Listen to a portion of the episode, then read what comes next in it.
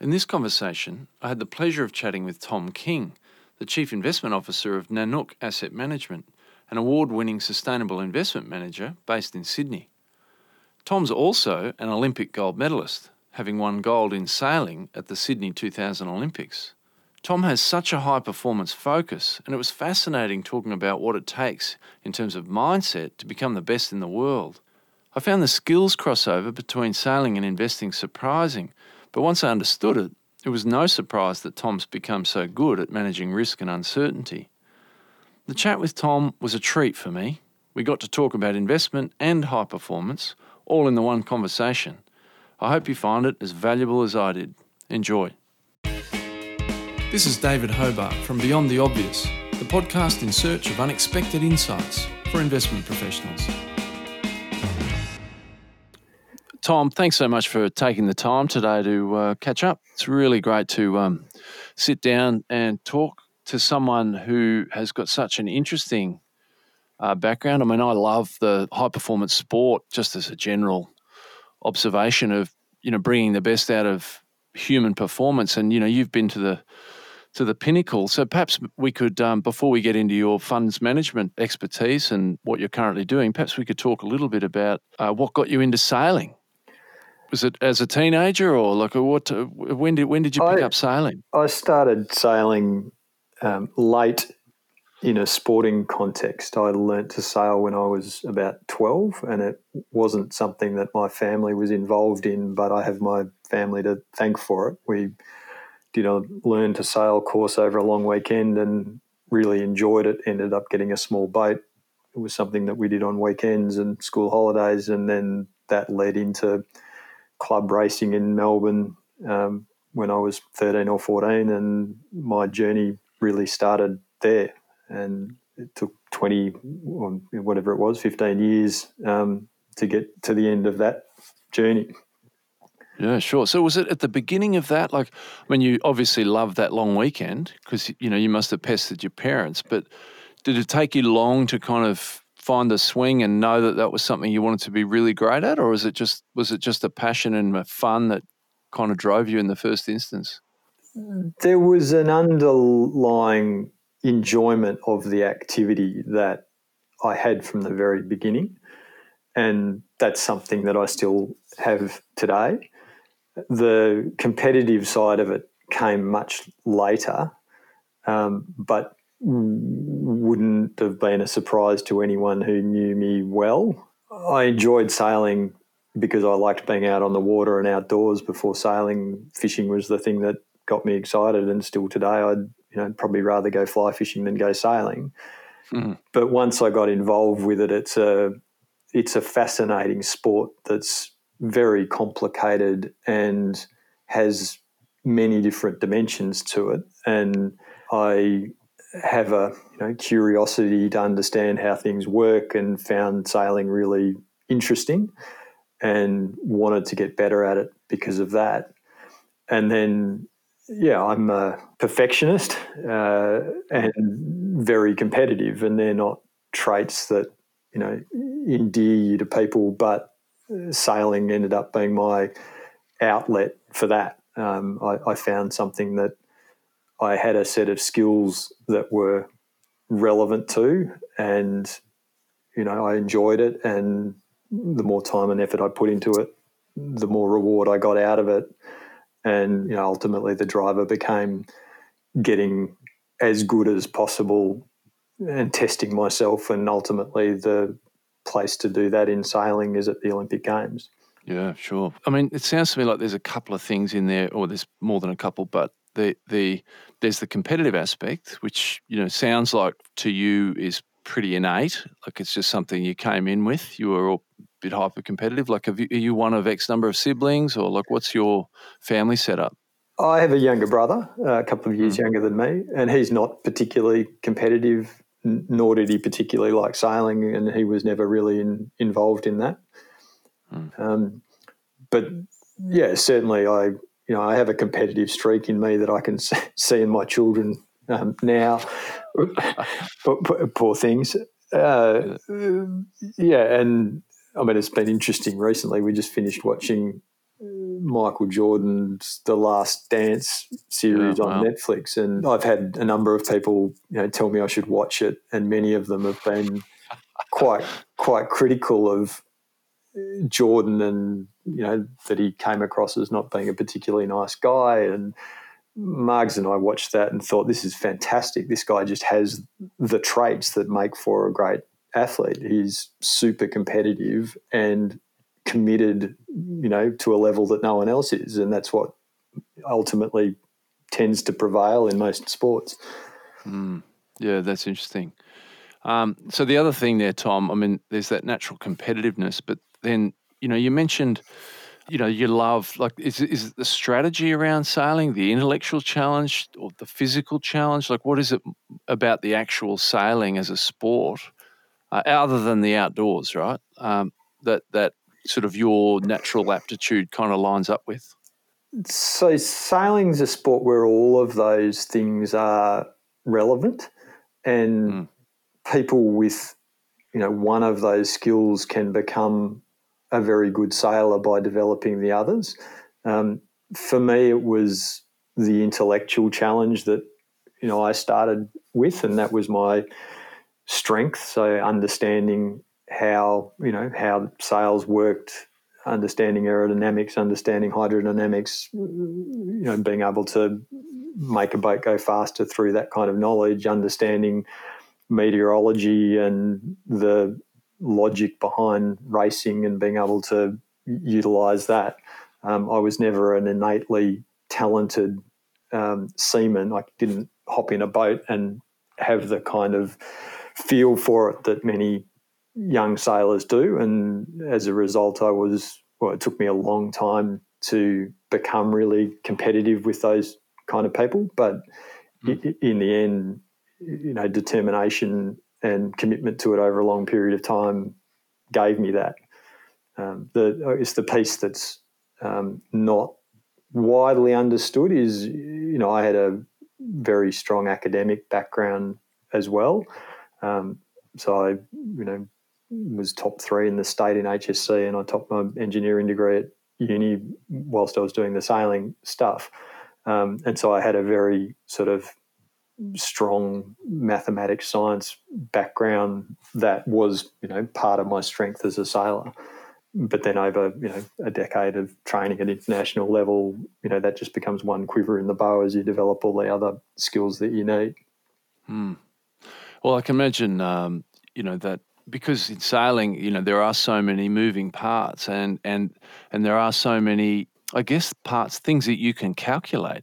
In racing sailing, did you have to, you know, frame probability or like how does that actually work when you're you're against an opponent? You've got, you know, the wind, you've got the tides, you've got, you know, wind attack, and you know, I, I don't know all the terms, but like h- how much probability and maths are you bringing when you're on the job? I mean, it's a, it's a great question. We could spend all day talking about that alone. Mm. The the game of sailing is a risk reward decision making game. And it has many sort of parallels to decision making in markets, which is one of the reasons I've ended up doing what I do now. And yeah, at a high level, I mean, the game of sailing is about making um, risk reward decisions in a complex, changing environment about which you know, uh, or, or, about which you can make some predictions, but in which there is a sort of element of uncertainty against mm. a large fleet of competitors trying to do the same thing who are able to influence each other. And the you know, in one sense, the game is very simple. At any point in time, you can be on port tack or starboard tack. You can be long or you can be short. You, mm. you uh, but in doing so, you're um, uh, you know potentially taking risk from which you might make a gain or, or lose out, and that yeah lends itself to structured thinking around decision making more simple in that environment. And yeah, I, I mean, I think I had a an ability to make sense of some of that in a way that others didn't, and that was probably a hindrance for most of my sailing career because at a high level in sport, your intuitive thinking becomes much more important than logical structured thinking and particularly so in a complex environment like a sailing race. You don't have time to think through things. You have to trust your instincts. And that wasn't natural for me uh, and it took a long time to build that confidence. It wasn't really till right at the end of my sailing career that I started to do that effectively but I had a, a base behind me you know, a depth of understanding that I don't think many of my competitors had. That meant when I was able to get into that zone is probably the right word. Um, you know, I was very good at it um, because it was backed up by sort of substantial, you know, um, there, there, was there was a lot of substance to what what we were doing.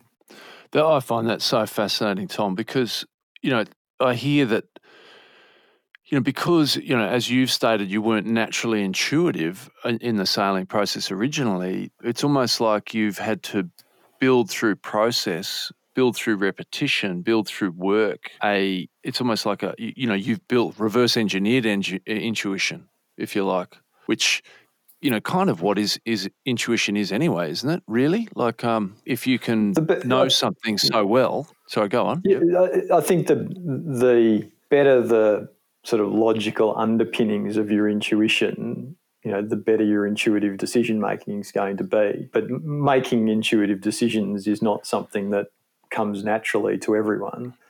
Um, it does come naturally to some people. A lot of young kids hop in boats and have a wonderful feel for the wind and racing. They don't need to be taught. It's innate. It's intuitive.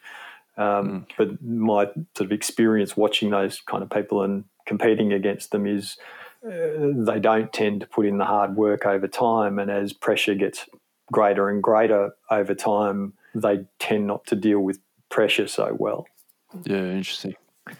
So, Tom, how did how did you? I mean, you're obviously a very cerebral fellow. Uh, how did you, early in your competitive career in sailing, deal with the inherent uncertainty? You know, the stuff that you can't control.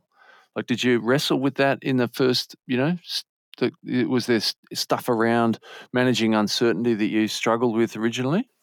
I, I don't think back on my sailing career and think that that was a problem. I I found not being as good as I thought I should be very you know challenging and frustrating and motivating for a long time. Mm. Yeah, uh, I mean the the uncertainty and managing that, you know, became very important at the Olympic Games. Uh, and that's a very unusual environment. And our sport is quite unusual in that environment because it's a decision making sport. Um, there's an enormous amount of pressure at an Olympic Games. There's a set of competitors who all want to win, which is also very unusual. You know, most Olympic sports, even at World Championship level, people are generally using the World Championships as a stepping stone towards the Olympic Games. You turn up at the Olympics mm. and you have a fleet of people who all want to win and are prepared to take risks to do that. And perversely, the pressure of the Olympics tends to make people's decision making um, worse in that environment. And in the Olympic environment, there are not just a lot of pressures, but there are a lot of things you can't control. And performing well, you know, under that kind of pressure, you know, sort of comes from, I mean, in part from not being distracted by that kind of stuff and being able to isolate what, what it is that you can really control and not being disturbed by the things that you can't. Yeah, well, you, I mean, you, you occur to me as someone who has a steely nerve. And yeah, I mean, uh, I, I don't remember the format of your racing at the Olympics. Was it over X number of races? And how, how did that work? So in Sydney, our event was over 11 races yep. with, you know, with a scoring system where you got points equal to your placing in each race and you could discard your worst two results.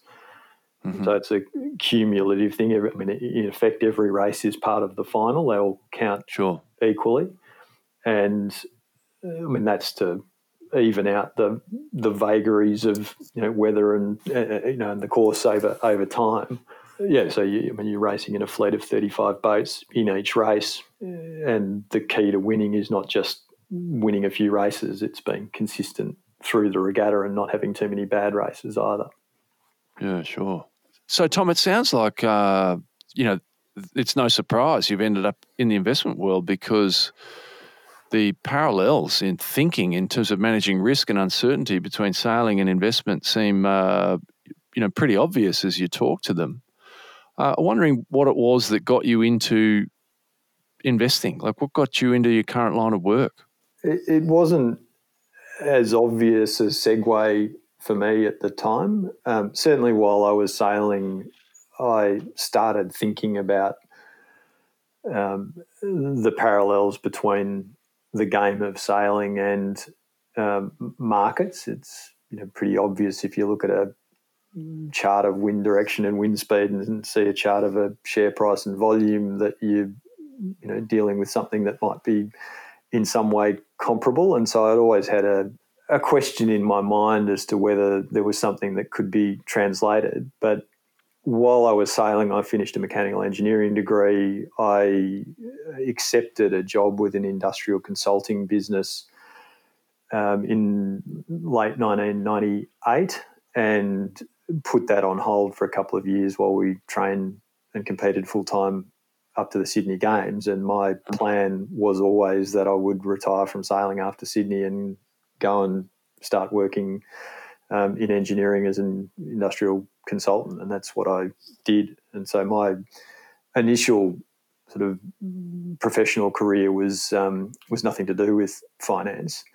Um, it was in a really interesting business that was a small Sydney-based consulting business that had an arm in the UK that did um, performance improvement work with large manufacturing businesses. They had this extraordinary claim that they could improve the performance of any manufacturing process by 10 to 40% within two to three months with no capex. And they, you know, were able to do that very consistently, which, as you can imagine, is quite a profound achievement, incredibly sort of value additive. Um, yeah, wow. And uh, what attracted me was it was, you know, doing something better, doing something more efficiently, you know, and that was something that I've always you know wanted to do, uh, and yeah, I, I, had about a year there and had some really interesting experiences in consulting with some really smart people. Um, ultimately, that business fell apart because of decisions at a business level and conflicts between the personalities involved. But I saw the uh, potential to add value, uh, and I uh, was exposed to doing that as a consultant, which was a very difficult way to do that in a sustainable manner, and a very poor way to capitalize on the economic benefit of what we were doing. So, you know, my first job yeah, was in a big, I mean, uh, you know, as a trainee in a big toilet paper manufacturing plant in the UK. And we were in effect cranking the line by you know working out what the problems were and solving them, and you know that delivered something like an additional million dollars worth of you know profitability to the line within a couple of weeks, and that's obviously worth a you know multiple of that yeah, to yeah. the shareholders. And I was you know we as a firm were getting paid a you know a whatever it was, a tenth of that annual value add, and I was as a consultant getting paid a tenth of that. So I'm three orders of magnitude away from yeah. the value of what we are doing, and that led me to start thinking about well, how can you do this in a way that gives you more leverage, you know, coming at it from an ownership perspective, and you know, gives you more financial leverage to the outcome. And so I wanted to find a way to segue into finance initially to sort of pursue that kind of opportunity um, to make the world a better place and profit from it. And I had the opportunity to go and join a contemporary of mine from university uh, from Melbourne University who'd set up a Australian equities fund management business in Melbourne. And that was my sort of entry into the investment space. And I once again was wasn't there for a long time, but that sort of gave me exposure in listed markets uh, and an education in you know valuation and some of the, the tools that go around investing. Uh, and yeah, for, for different reasons, that that role didn't end up being the right one or wasn't the right place for me at that point in time. Uh, and I ended up going into investment banking. So I spent three or four years at Rothschild um, in a variety of different roles. Initially, working alongside the CEO on a, a, handful of special projects, but then ultimately doing most of my time in the corporate advisory business, a bit in the banking business, and a bit in the managed investment scheme business. And I, because I built out um, experience across quite a wide range of areas within finance.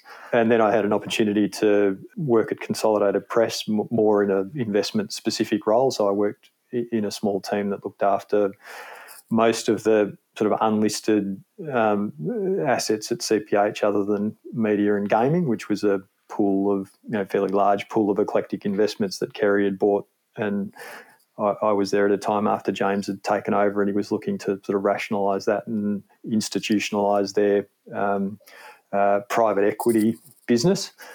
Mm. And that was, you know, very very interesting place to be. You know, was involved in some pretty interesting transactions, met some interesting people, you know, learned a lot about you know a broader set of broader set of you know elements of of finance and investment. Mm and then yeah that role sort of came to a natural close through the financial crisis you know james balance sheet became you know stretched and we ended up selling the consolidated pastoral company and the sort of uh, appetite for building a uh, private equity version of Ellerston, if you like, had, had mm. um, uh, sort of evaporated. And at that time, I you know got involved with the partners in the business I'm involved in um, now. So it's been you know it's been a long journey for me to get to where I have, yeah. um, and in you know in a way that's not dissimilar to my experience in sailing, I've had the opportunity to progressively put together you know more and more pieces of the jigsaw you know to support what I do today. Mm. Um, so, I mean, you've got into, you know, you've had a number of years sort of looking at the investment universe fairly broadly, particularly with your time at Rothschild and then with your time at CPH. And, and then you've got into a business which is, you know, in many ways at the time well ahead of its time uh, and, and quite narrow in its focus. Or uh, So, can you talk me through what was it that sort of pushed you, or not pushed you, but what drove you into uh, you know, a sustainable investment opportunity, uh, you know, sort of well ahead of its time? Well, it was, I mean, it was a series of conversations with the founding partners in the business immediately sort of after the depths of the global financial crisis in 2009. And those conversations started with a very simple question Where are the long term opportunities coming out of this mess? And those mm. conversations gravitated towards um, in a corny way things to do with saving the world in areas like food energy and water where it seemed to the group of us that those were areas that were inevitably likely to grow and change over a long period of time in a way that was interesting from an investment perspective and we know, spent probably six months trying to validate that thesis. And in the end, we convinced ourselves that yes, the world was likely to change and that there was an opportunity set attached to that that was very interesting from an active management perspective and interesting more broadly from an investment perspective because it related to a a set of risks that are pretty deeply embedded across most people's portfolios, certainly back then and still today. Mm. So you, that that sounds fascinating because you know you've got into this world by the sounds of things. I might be interpreting it incorrectly, but you've got into this sustainable investment world from the perspective of where's the economic opportunity set uh, coming out of the GFC in the first instance, almost prior to uh, a, a, altruistic, uh, you know, like you say, save the world kind of mentality. It was more economically driven in the first instance. Is that a is that a fair summary? Uh, that's absolutely accurate. It was a series of conversations about where there might be good long term investment opportunities and the I guess the business opportunity that arose around that was a function of other people not being particularly focused on those uh, sort of opportunities or, or those areas and the, the, related opportunities and risks. And so there was a, an opening for us to start a firm that specialized in those areas um, that we believed you know, provided the you know potential to deliver good long-term investment outcomes to our clients, um, but offered something more than that because the relevance of what we were looking at was broader than just constructing a fund or two and selling that. There's a very important set of risk implications around what's or what we thought was going on in the world. And then you know, on top of that, there's a, um, I mean, as you put it, there's a sort of altruistic motive, um, and I describe that more as, you know, we had this opportunity to do this thing that no one else was doing, and the fact that it was in areas that are clearly good for the world uh, has a very nice feel to it that you know mm-hmm. motivates me to want to do it. I, you know, quite randomly studied um, I mean, I'm not probably not surprisingly, given you know my sporting background, but I'd studied wind energy in my final year at um, of engineering, uh, mm. long before you know there was a large global wind industry, um, and so I had a you know I had an interest in some of these things before we um, before we started the business. Uh, but the fact that we're you know we're doing something that is aligned with making the world a better place is a is a nice facet of what we do, but it doesn't underpin the um, reason for the business's existence. Yeah, sure.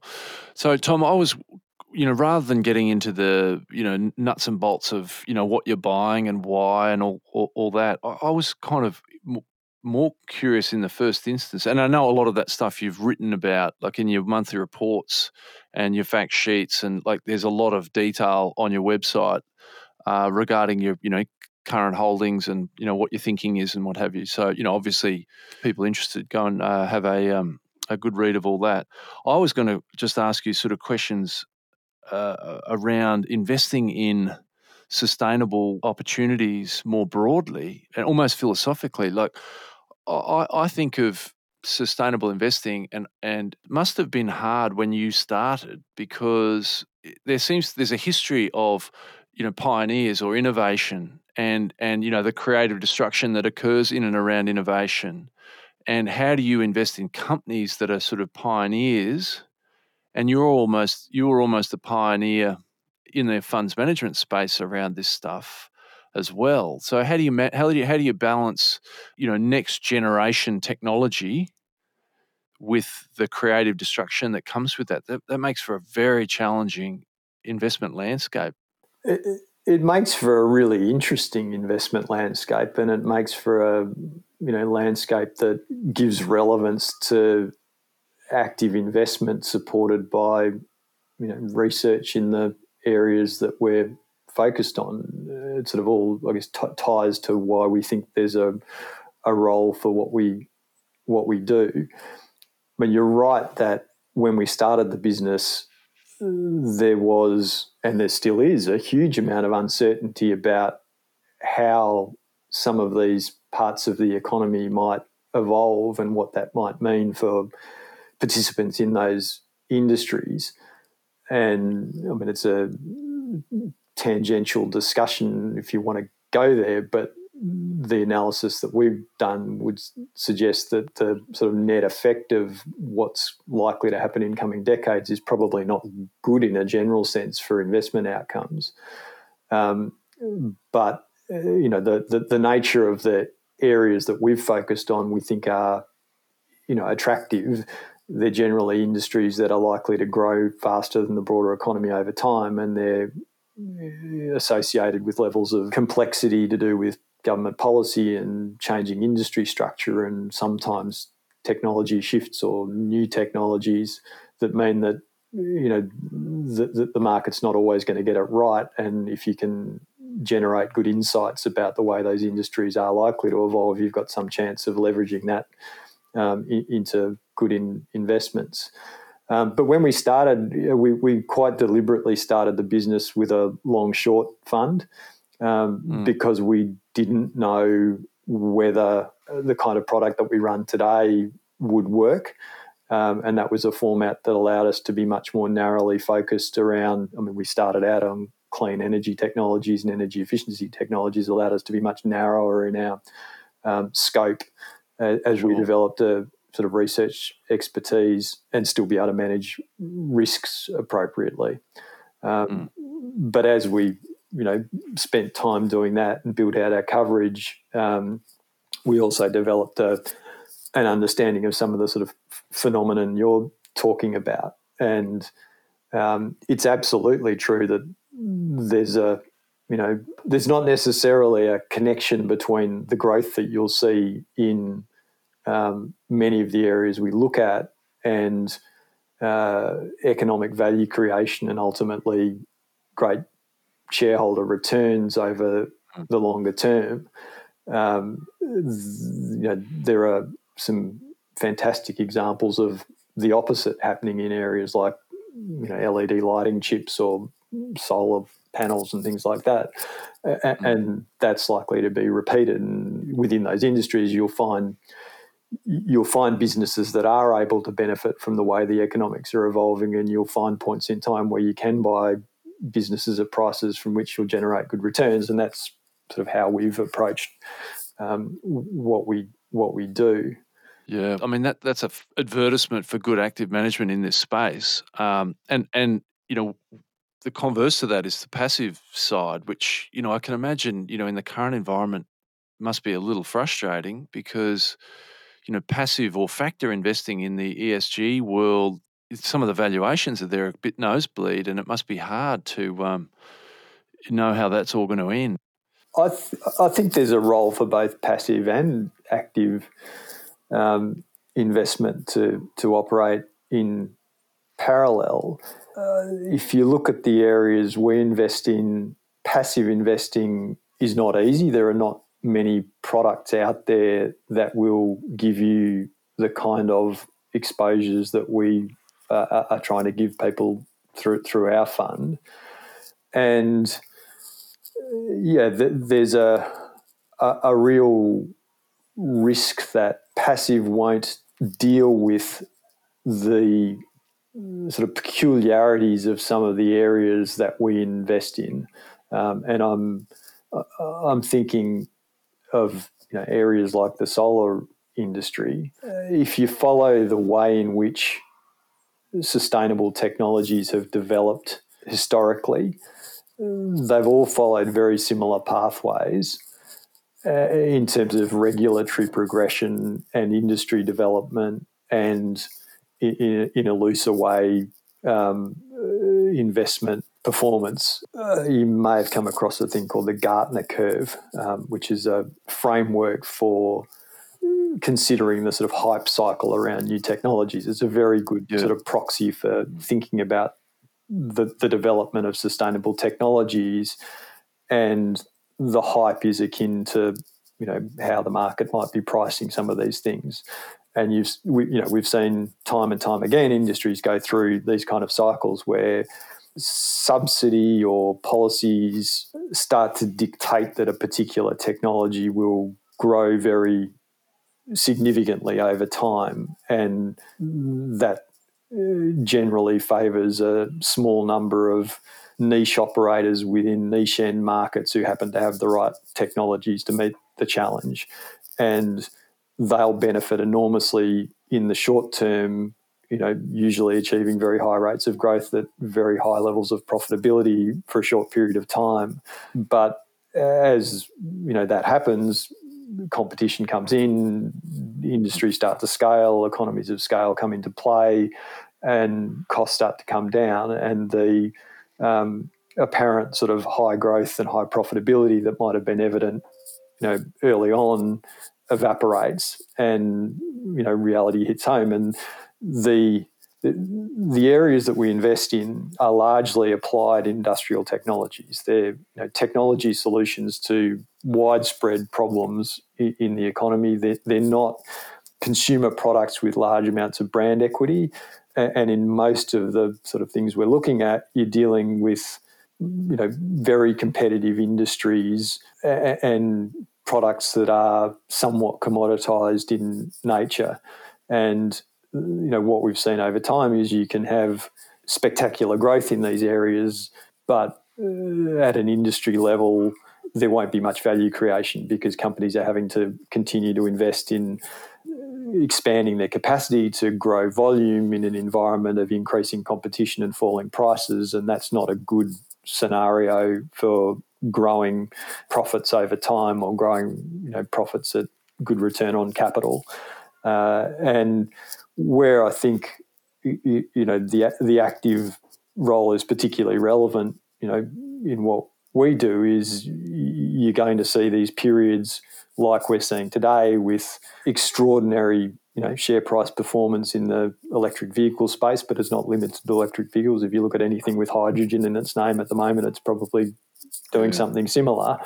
And our experience would suggest that this is a sort of temporary phenomenon at the very early stage of development of these industries, and you're already starting to see a, a, raft of you know peculiar IPOs come to market while they have the opportunity to in this environment.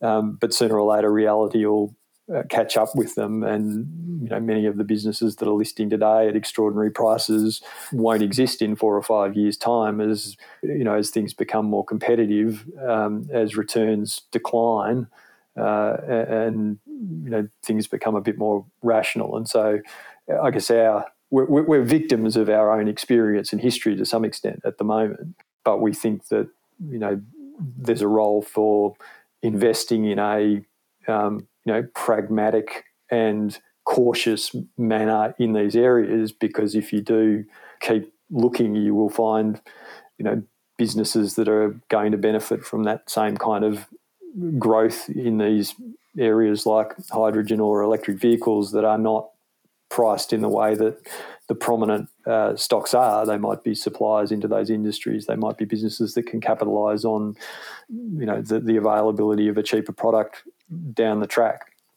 Um, and so, yeah, it, it, look, it's it's really encouraging at the moment that we're seeing the world change more quickly because that'll present more opportunities for us going forward in in the years to come. It's pretty challenging at the moment to be looking at some of these you know companies that um, are, are trading the way that they are. Yeah, sure.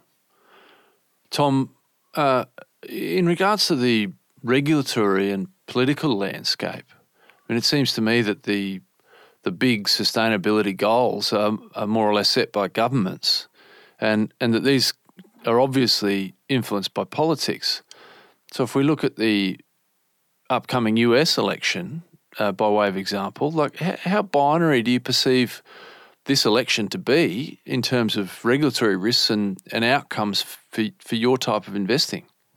The, the US election one's a pretty interesting one because that is binary in terms of particularly if the Democrats were to get control of Congress at the same time as Biden wins, there, will be a profound shift in policy that will have a significant effect over quite a long period of time on a range of areas that we're interested in.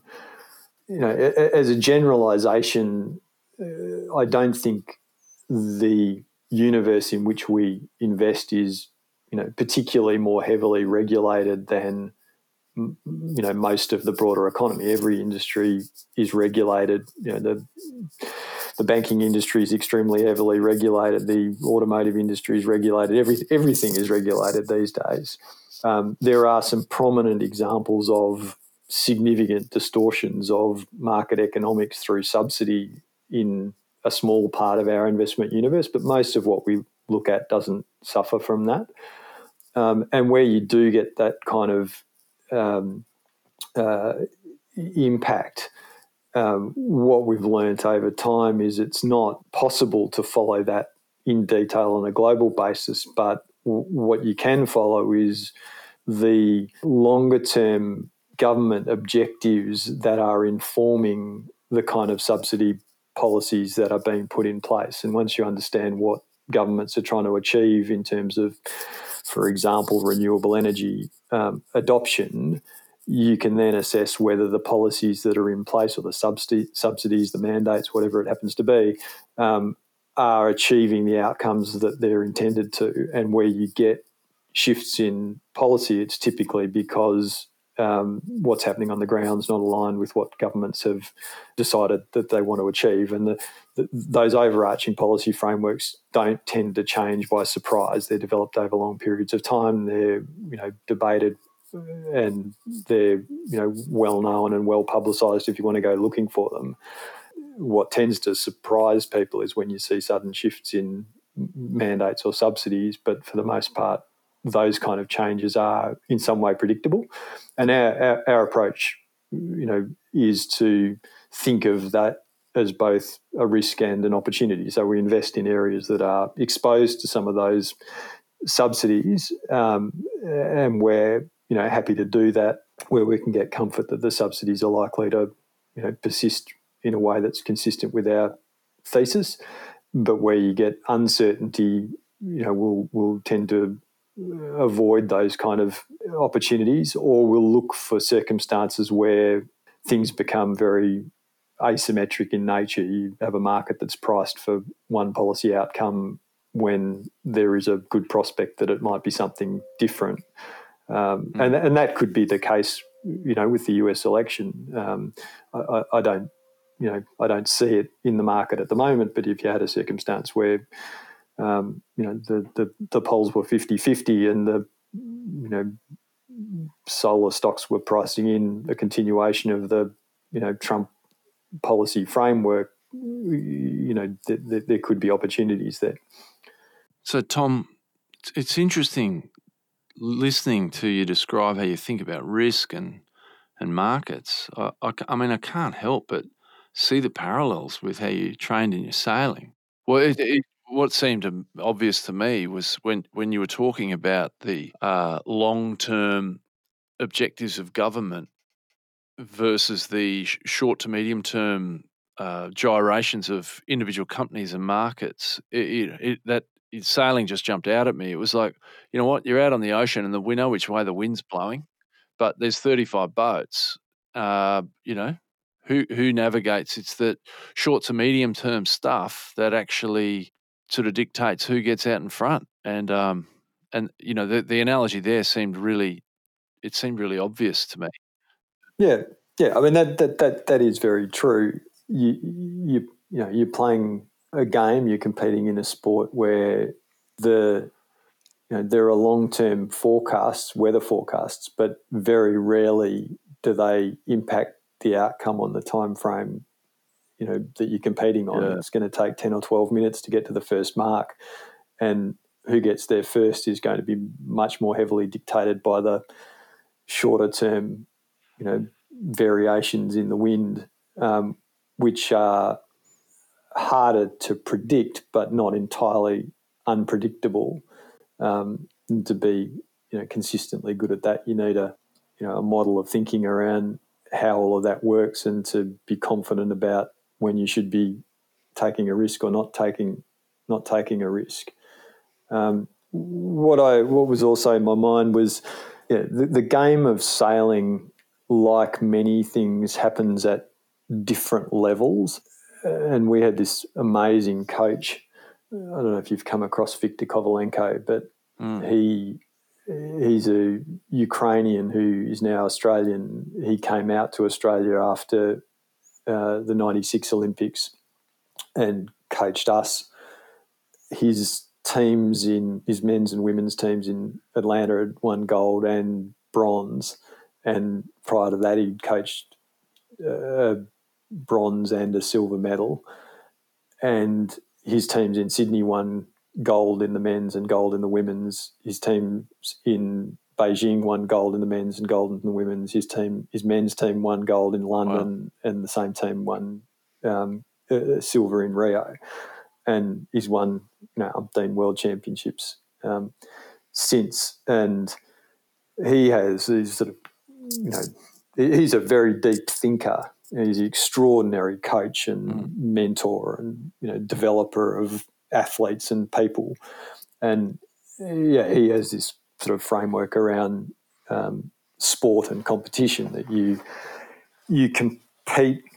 Sorry, you you sail for fun. You know, the first level is you sail for fun. The the second level is you uh, race for results, and the third and highest level, which not many people ever get to, is you fight for glory, and that's different from racing for results. If you want to sail for fun, you've just got to have the skills to be able to go and sail a boat around. If you want to um, uh, race uh, for results, you need a, a, more advanced level of skill, and you need to spend your time and attention on getting your boat around the course as fast as possible, sailing the boat fast and um, sailing on the wind shifts to get around the course. But there's a, and, and most people, most people in competition compete at that level. They're trying to get around the course as fast as they can. But at the higher level, which is what you're doing if you're competing for an Olympic medal um, or trying to win a world championship, is fighting for glory. And in that sort of mode of competition, you've mastered the skills of sailing and you've mastered the skills of racing, and your attention is focused on um, your competitors and psychology, and uh, you're uh, yeah, you're not concerned about how fast you get around the course and how well you sail. You're only concerned about beating your opponents and using what you can to do that. And it's a really sort of interesting framework that you see, well, I saw, you know, parallels when I worked in investment banking, dealing with, um, you know, exceptional business leaders um, and the way that they think and, uh, you know, their higher level thinking. They're not thinking about the, you know, how do you make a business work and how do you value a company and how do you do an M and A transaction there. That's all been done so much that it's innate. They're starting to think about how do you how do you beat your competitor by understanding what they're thinking and they're doing and being able to influence that in a way that that helps you.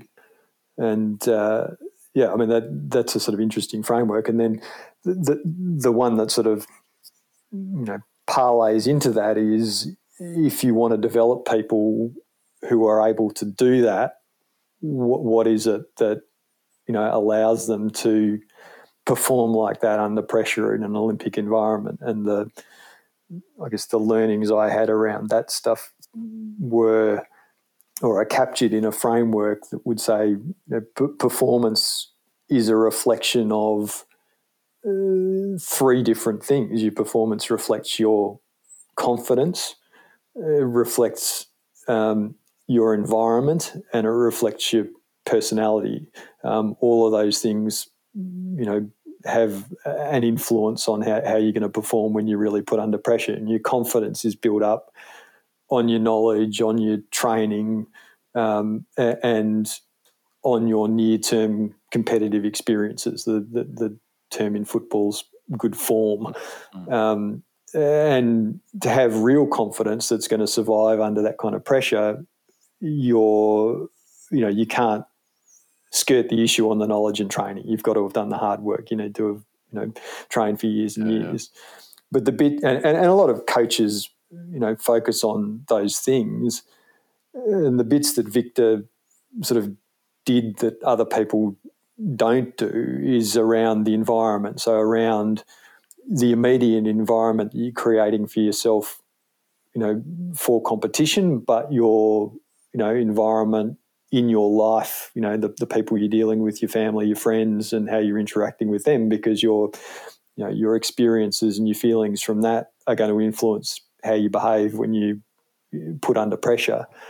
And then what his skill was or is, and you see it in you know, occasionally in other very high level coaches, is around personality. Because when you put you know athletes under great pressure, their personality traits come out, and it's a you know it's a very entertaining thing in sailing, and I'm sure it happens in all sorts of other sports. You know, the way that athletes from different countries behave is often you know, very um, easily related to stereotypes.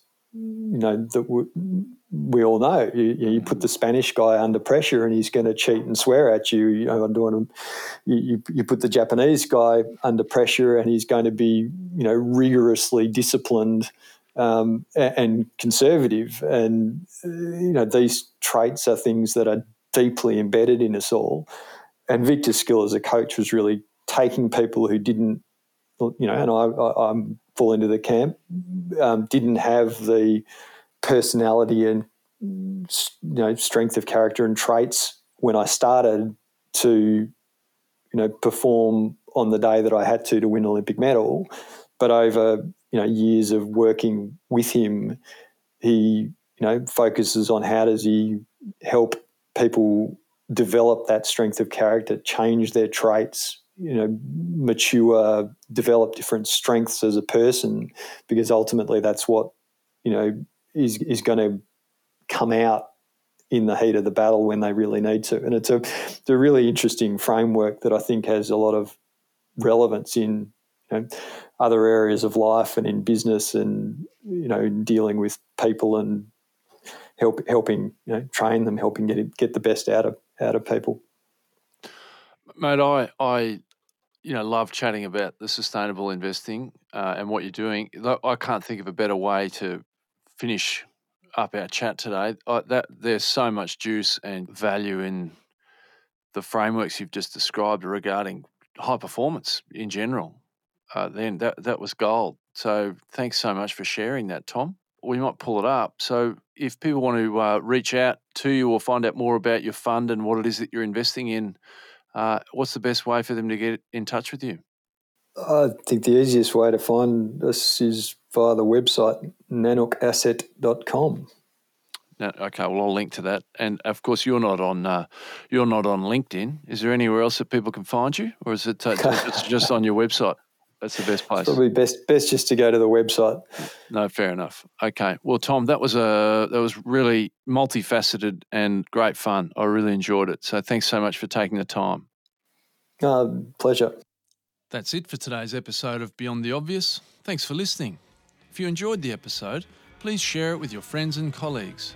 If you'd like to get in touch, please reach out to me on LinkedIn or on my website, davidhobart.com. Until next time, hooray.